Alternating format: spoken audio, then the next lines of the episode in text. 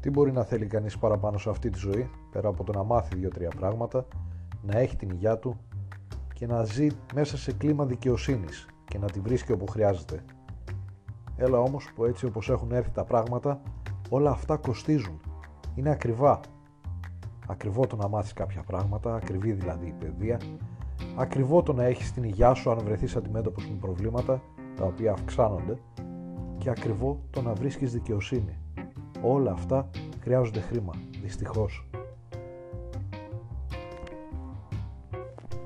Ζούμε σε μια πάρα πολύ περίεργη εποχή.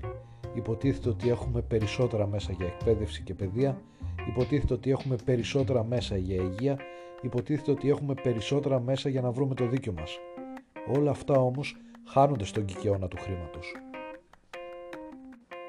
Το τι έχει πάει στραβά και όλα εξαρτώνται από αυτό το καταραμένο το πράγμα που ονομάζεται λεφτά είναι πραγματικά αξιοαπορίας.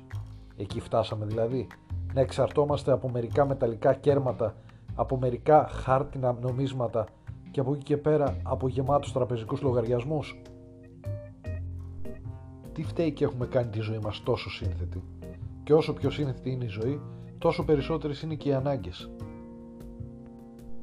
Είμαστε εμείς που δυσκολεύουμε τη ζωή μας τελικά ή οι άλλοι που μας την κάνουν δύσκολη. Γιατί πραγματικά η ζωή είναι δύσκολη για το μέσο άνθρωπο.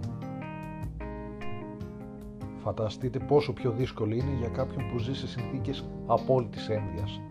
Πώς μπορεί να επιβιώσει κάποιος; Τουλάχιστον μέσα σε αυτόν τον σκοτεινό λαβύρινθο υπάρχουν κάποιες στιγμές κάποια έστω και μικρά φωτεινά παράθυρα.